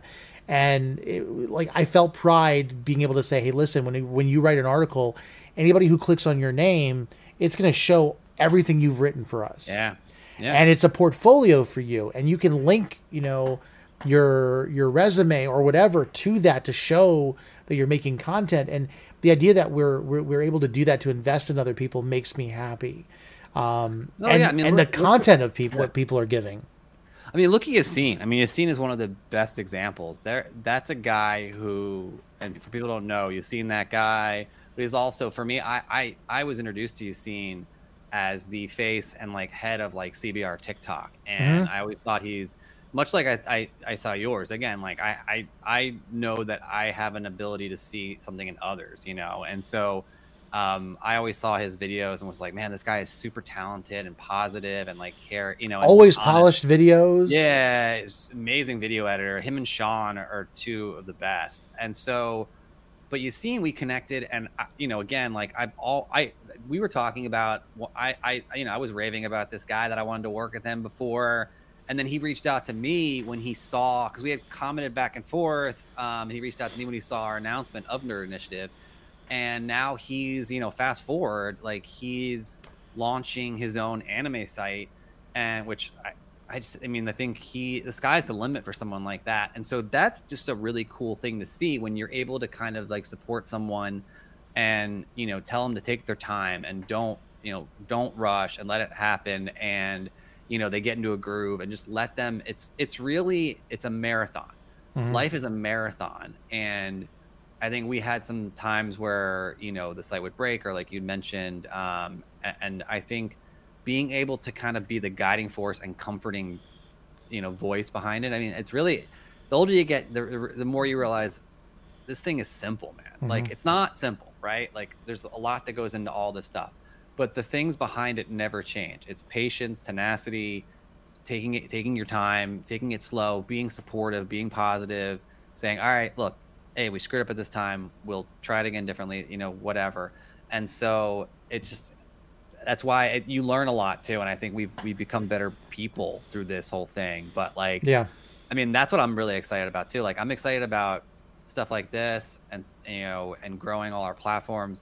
I'm excited to see Yassine come into his own, and man, the guy's born like, you know, leader and strategist, and he's going to be killer. And I think like, you know, Sean doing the editing and, you know, really working with, you know, our videos and our platforms and growing in what he wants to do. And we have so much stuff that's going to come his way eventually. Yeah. Like, you know, it was a slow end of 2022. And it was funny. He was like, you could tell he was chomping at the bit. Like, anything going on? I was like, nah, you know, whatever. And so it's just, it's really cool to see people kind of like grow and blossom. And I think that is the thing that we are enjoying. And then also having the creative outlet, right? But I think like we really are creating something special here where it's cool, because we know deep in our core that we want to help people. That's what it's about. And it might be a horrible business model, so we'll see how that works. Like, we'll figure it out. Yeah. But it just, we get a ton of satisfaction out of that, and seeing things take off from there. And it's a great place to start, and I'm never going to feel bad about that essence being at the core of what we do. So yeah, absolutely. I just think back on like we've met some amazing people this year, not just our team, but like people like, you know, John Caglioni. We got to you know, interview a number of people, just like really getting to know them. And at the same time, it's gotten our name out there, and it's weird when you start realizing that there are people that have reached out, and even the stuff that didn't happen last year was exciting because it was like a possibility. And which leads us to this year and like the things that we're doing. Like, I can promise you this, and this is something that I can tell you guys, we're working on our 2023 goals, and we're gonna be doing that this next week. But you know, we're not going to put the website on a paywall. We're not doing that. One of our things that we really want to do is we want to get the viewership, the viewing hours for the YouTube, so that we can get that to monetize, which that doesn't, you know, cost anybody anything other than it could get us a little bit of revenue and stuff like that. We have a merch store, but that's not like, it's just kind of fun, like throwing things out there and making designs that we pretty much end up buying ourselves. But you always message me. You're like, did you just buy a Phantoms hoodie? I'm like, yeah. Yeah. Somebody just bought something recently. I wasn't gonna ask, but it's like you know, doing those things and just being excited behind the brand. And, you know, what we're trying to do to help other people, not just our team, but, you know, other, you know, companies. And I think that's one of the great things. We when we go to a convention and we talk to somebody, like we've talked to Roosevelt's, or we've talked about to, you know, different like small creators, and we explain what we're doing, they're like, you're doing this for free? And it's like, probably not the best way to, you know, make money, but yes, you know, we thought, you know, it's amazing. Like, there's stuff that we haven't even put out yet. Like the girl who does the tribbles, that's, you know, I haven't even gotten that. Like, Sean's going to get that video at some point. Like, I'm realizing there's stuff that we still have that we can put out there. Just people that we've discovered that we think that everybody else should know about, that they don't get to know about because they get lost in the convention circuit. Well, yeah. I mean, what you're saying, I totally get it. I mean, I think like, again, like, I think back to like, social network, right? The Facebook story. And again, this isn't Facebook or Meta or whatever, but like, where like it was like I always remember that movie, and he was like, I'm gonna put ads in the, and he's like, we don't know what it is yet, right? Yeah. I think like, you know, people I think are surprised and impressed with like what we're doing, and you know, like we just want to work with cool people and help them out and do cool things. And like, if we slow play anything for people out there, because we've like talked to a lot of cool people, and you know, we it's our bandwidth that, you know, we're working on and organizing and we will get there and figure it out, and how to scale and grow at a pace that we can handle with like, you know, our team. But I will say, like, you know, we want to learn what is our thing. We want to learn what our secret sauce is before we like, oh, we got to do this or do that. You know, we, and that's our philosophy. Like right now, I think it'll come, we'll figure it out, and that will come down the road. Like we can't just meander through life and whatever. But I think like the beauty of what we're doing is that we are trying to help people and then see where that goes. And I think, you know, you mentioned John Caglione. I think he's a great example. We took him to his first convention in October. We went to NYCC, New York Comic Con, and he connected with a lot of really cool people. He interviewed Juju, and I mean, also he's just a natural interviewer. I mean, he's just so good at like, and so genuine. But like he interviewed Juju, he talked about his start. He talked to Megs, and he just was like really, really good at like networking and talking to people. And you know, and it's crazy that it was his first convention, but you know, we were at lunch and he was saying to me, he's like, that's what he was like, you know, I can't put a word on it or a name on it or whatever. But he said that essentially like what you guys, this little world that you're creating here is amazing. And you're connecting people and you want to help people. And like, there's things that we want to do. And that is Nerd Initiative. Like I want to get a collaborate button on stories where it's like, if you want to reach out to someone, you just hit that button and like try to maybe collaborate them on a video or so, you know, like that. We want to, again, like you had said, like there's people that want to be, you know, Soups and Juju and other people like that in the world. And like, God bless them. That's great. And you know, it's like the athlete and the celebrity. It's very, you have to be really, really up here to do that and get to that perspective. I want to be the field that people play on. I don't want to be a team. I don't want to be a player. I want to be the stadium. And so like, to me, like then I get to see everything. I get to experience everything. I get to connect with everyone. Like we've, like you said, like we've gotten to work with John. We've gotten to speak to like John Romita Jr. and Jerry Conway and, you know, more and more down the road, Gary Oldman. And so like, there's so much stuff that we have coming down the pike and will have. And that was literally takes it full circle to that first conversation we were talking about. And we were trying to figure out, like, we basically wanted to figure out where do we go from here. And my first thing was like, all right, well, how do we combine forces? And then is there more people that want to combine with us to, that way we can do things? And I remember asking you, like, do you want to do interviews? Do you want to do this? Do you want to do that? And I remember thinking, like, well, we should create a team. And that's what we did, basically. And right now we're just in the segment of just helping people out, connecting, using all our skill sets. And we have just like the amount of people that are just so talented. You know, you see, and I brought up again, like and that guy's probably super awkward because of how much I rave about him all the time. But I mean, I just, for good reason. There's people that have great skill sets. I think your knowledge and the way you deliver, you know, information, Sean's editing skills. Sean's also an amazing podcaster. JJ, and you know, it just goes on and on. Pooja, I mean, one of the highlights for me of the past year is the fact that Pooja, Samosas and Popcorn, is a bona fide movie critic right now. Yeah. Like, let that sink in. If she's watching this, like, let that sink in. You are a movie critic.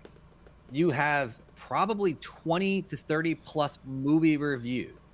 And so, like, if there's a goal in 2023, I want to see her on Rotten Tomatoes as like an official, and I don't even know what comes with that, but like whatever. Oh yeah, but, like, she's an actual, like, you know, people always talk about like, I want to do this, I want to do that. Like, in matter of months, she's a legit movie critic. And so, like, I'd like to get her to go to screenings and like, I mean, that or even the pressers. Like she like that's a thing. Like and like she has her own samosas meter now, and it's. That's very so cool. It's like, that, I mean, that in a nutshell, that is what Nerd Initiative is, and that is what Nerd Initiative aspires to be. And right. It sounds cheesy and cliche, and I'm sounding like a grandma right now, or whatever. But like, that's what we want to be, and that's our goal all the time, is to see growth and see people, you know, whatever. And then we'll figure out from there what we do to make it a business, right? But like, yeah. I always think about like, yeah, like again, like. I think it was Justin Timberlake, you know, with Jesse Eisenberg, and they're at the Social Network, and he was like, "You don't know what it is yet. Don't start putting ads on it and making it uncool. It's cool right now. Figure it out." And I think we're growing and figuring it out. And so I think, you know, you brought up merch. Like, my head always goes to that, like the foundation of what we want to do. We've met so many cool people, whether it be Brand Flakes or I mean, I knew before, but Shoemaker. and all these different artists, you know, Pablo Oliveira, who's like up there, and these guys that we've connected with and talked to, and they're amazing. I want to, if we create like a really robust on 3.0 merch page, I want their stuff on there too. And again, not for our own benefit, but like almost like people can come in there and know that they can trust that this is like quality, local, amazing art that you're going to get, that is going to be stuff that you're going to love. And I get asked all the time, like the Spider-Man poster, it's Dan Mumford, it's from Bottleneck Gallery.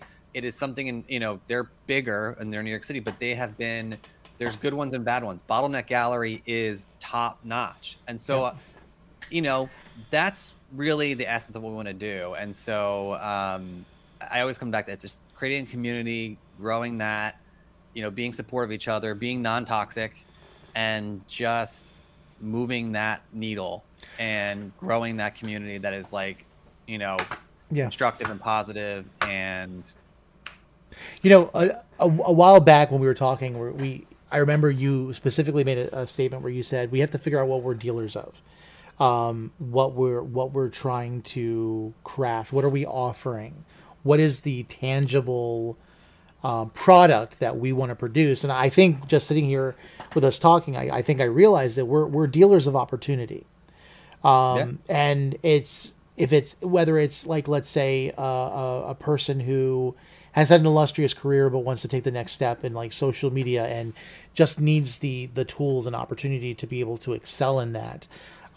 Whether it's our creators, and I if everybody wants to know, we have, at this point, there's at least 60 creators in Nerd Initiative, and Crazy.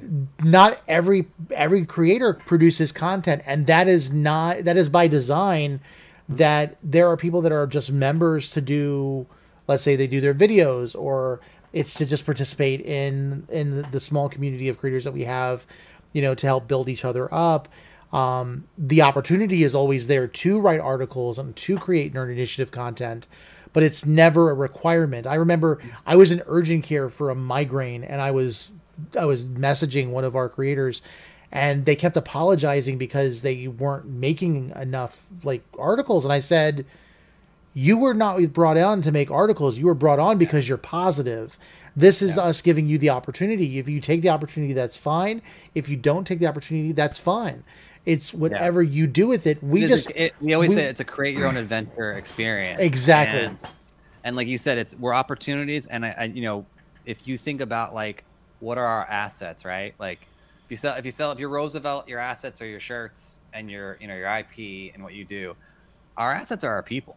You know, that's the thing. Again, it's a community of positive, talented people. Mm-hmm. And there's so many ways you can go with that. Right. And I think that's the thing. And I do think, you know, I'm not like Tony Stark. I don't call myself a futurist. Like, I know what's coming and whatnot. I do kind of like, I'd like to, but I do see, if there's one thing I do see, the future of the internet is going to continue to, I think now more so than ever after COVID and after what we've been through, is going to connect people. And I think there is going to be a time, and I don't know how it's going to happen, and I've seen it more and more. And I think being on these platforms with YouTube, and YouTube is limiting, you know, offensive and inappropriate comments. So that's like an option when you post a video. TikTok, I have, man, like, I mean, you mentioned, you know, obviously making sure you check in on everyone's people on there, but I've seen a lot less trolls. And I don't know, and they've made a lot of changes to their platform. So I do think we're going to come out of a situation where, you know, where some of these things were watered down and negative and toxic, and I think they're getting better. Mm-hmm. And I think, you know, we're doing what we're doing at a really good time as well, because that's what we want to do. I mean, that was another core thing, is that we just don't want to, we want to be constructive and positive, and we don't want to, you know, deal in that whole thing. And so, yeah, I mean, I think that is where it's heading, is connection and, you know, you have masterclass online, which is learning from like all, you know, that's what's happening. And so I'm excited about the next phase and what we can do and the things we can learn and the connections we can make and the experiences and the people we can grow.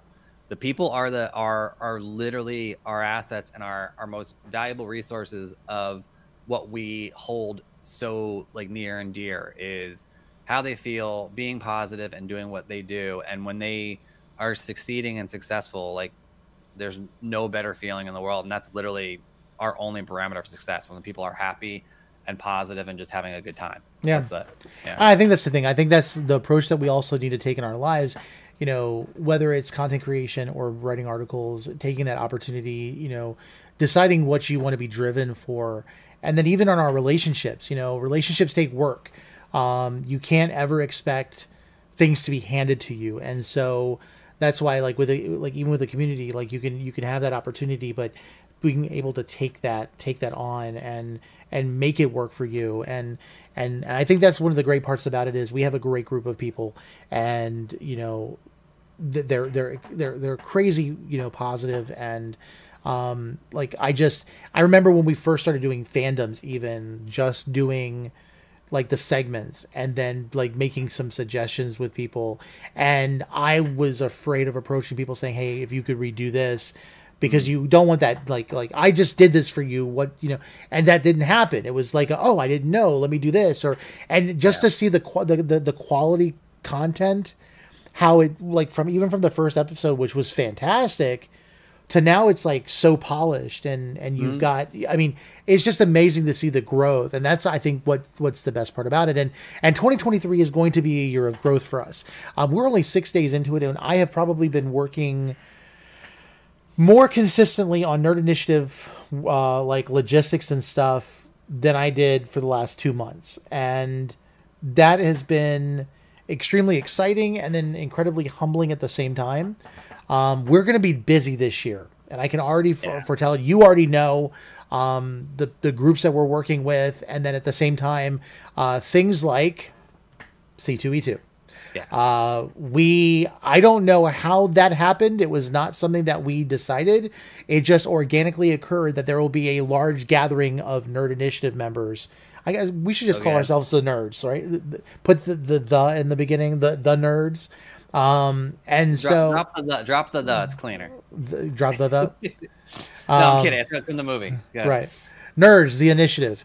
So you've got like a large group that's going to be there, and we're planning on doing things, and there'll be more to come regarding that and what we're going to be doing there. But you will definitely see us at some major conventions, and I know you and I will both be back for New York Comic Con, and I believe some of the team are going to try to come as well.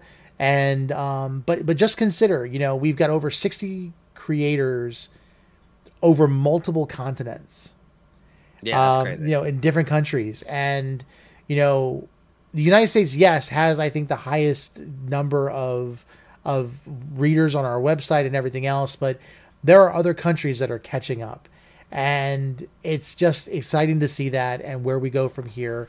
There'll be more content. There'll be more shows coming down the road.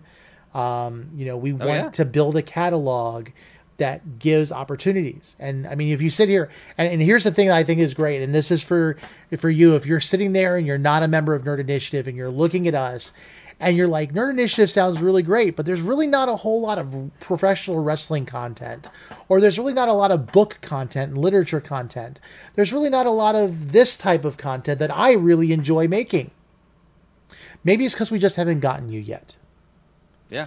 And just like we've said, you know, if you're interested in making content for us, you know, you can reach out, you know, tag us in videos on TikTok, or, you know, shoot us a message, or even fill out the form on the website. And, go to our website. There's a contact us form that will go to us. I mean, the one thing I'll say about that, the biggest thing that to take from that, what you just said, because it really resonates, is whatever you come to us with and that you want to cover. And you mentioned wrestling, and you mentioned, I mean, there's comic creators on Instagram that I've connected with through Shortbox that like are into sneakers, like I am as well. Like, there will be no judgment. So whatever you are into does not matter. There will be no judgment. I am an anime novice, but I respect the heck out of and appreciate Yassine and Blake, and Tony is getting into anime too, and Pooj is into it as well. And eventually I'm going to have to get into it if I find the time, and I'm sure I'll get like drawn in, but there is never any judgment on anything you are into, as long as it's positive, of course. anything you are into, because we are all different.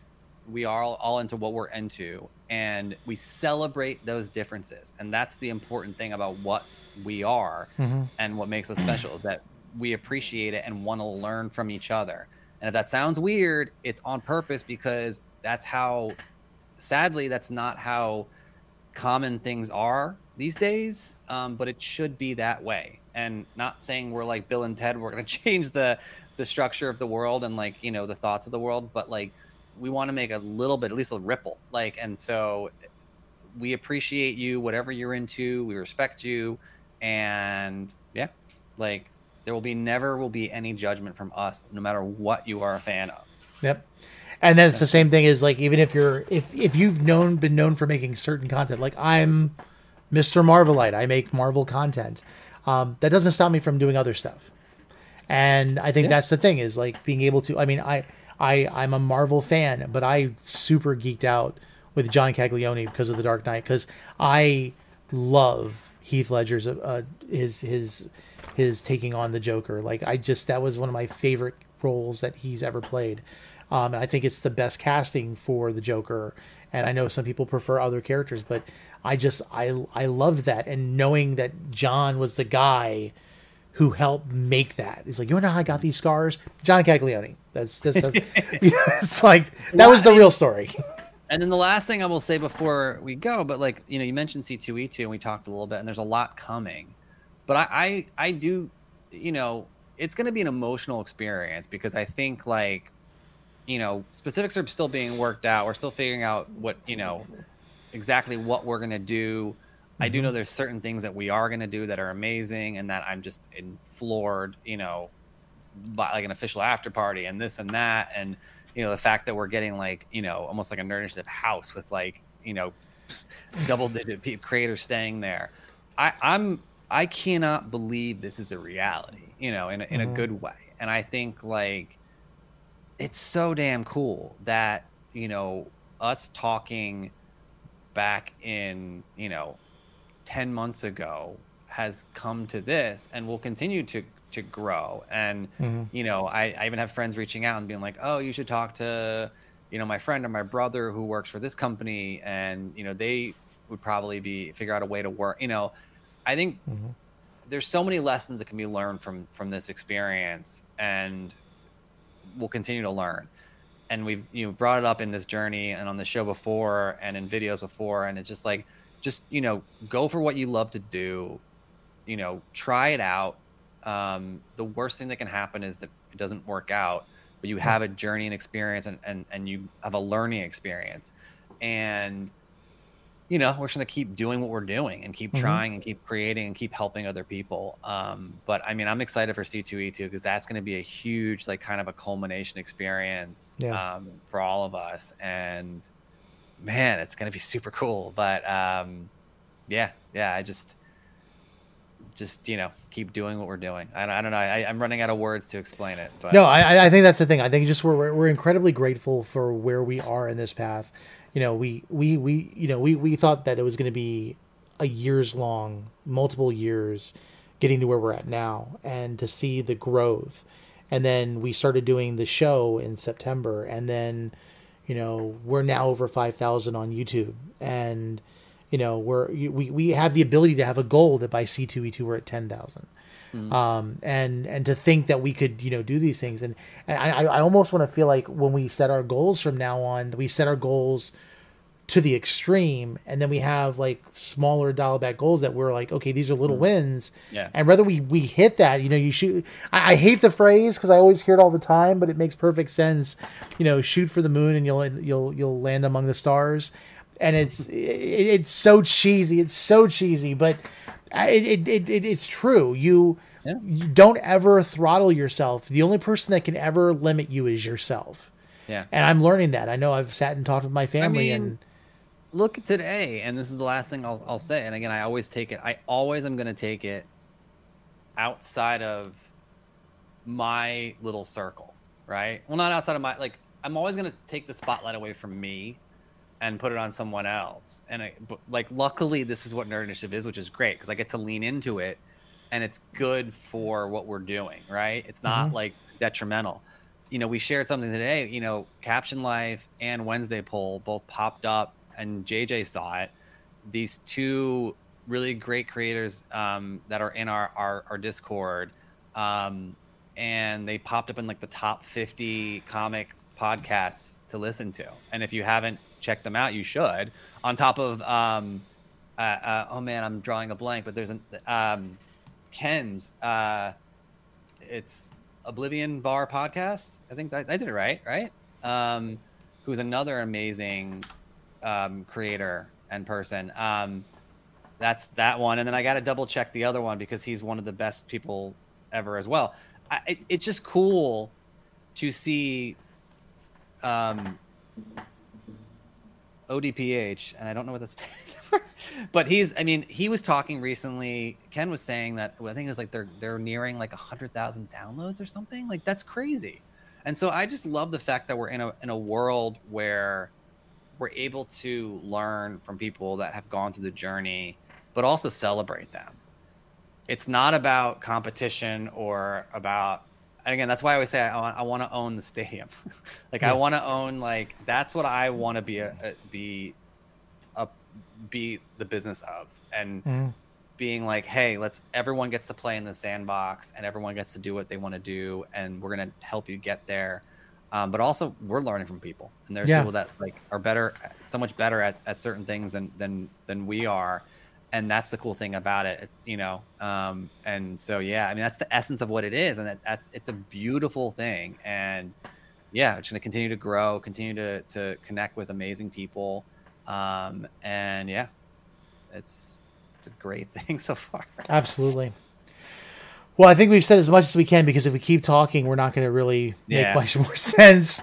But I will say this, for those of you who are watching, thank you for being part of this journey. I know I probably said that in the last episode when I did the recording. It is not only our creators, but those that are consuming and watching and subscribing and following that have made this possible. Just to give a little bit of information, tomorrow, January 7th, at 6 p.m. Eastern time, there is going to be a live TikTok live, because we hit 1,000 followers, and a giveaway. And so... We're all about giveaways. So by all means, make sure you tune in for that. Please be sure to follow us on nerdinitiative.com. Can I make one correction real quick? Sure. So we were talking about Ken. It's the ODPH podcast. It's Ocho Duro Parlay Hour podcast. No one can blame me for not remembering that. But that's another one that we were talking about. And we talked about Caption Life, and we talked about Wednesday Poll. Another one that's amazing, run by great people. So yeah, sorry, I get back to it, but I just wanted to correct that, because another person that's been, you know, incredibly supportive and positive, and I wanted to make sure I got that right. So thank you. Sorry. Oh no, absolutely. But yeah, please go to nerdinitiative.com, check out our articles. Make sure you put a like on those articles that you read. It really does help us, as well as liking this video if you're watching it after we've done the stream. Yeah. By all means, thank you so much for being a part of this. There's more news to come for this year. We'll be excited, and we will be back with you in 2 weeks from now. All right. So, well, good night, Michael. Good night. See you guys later.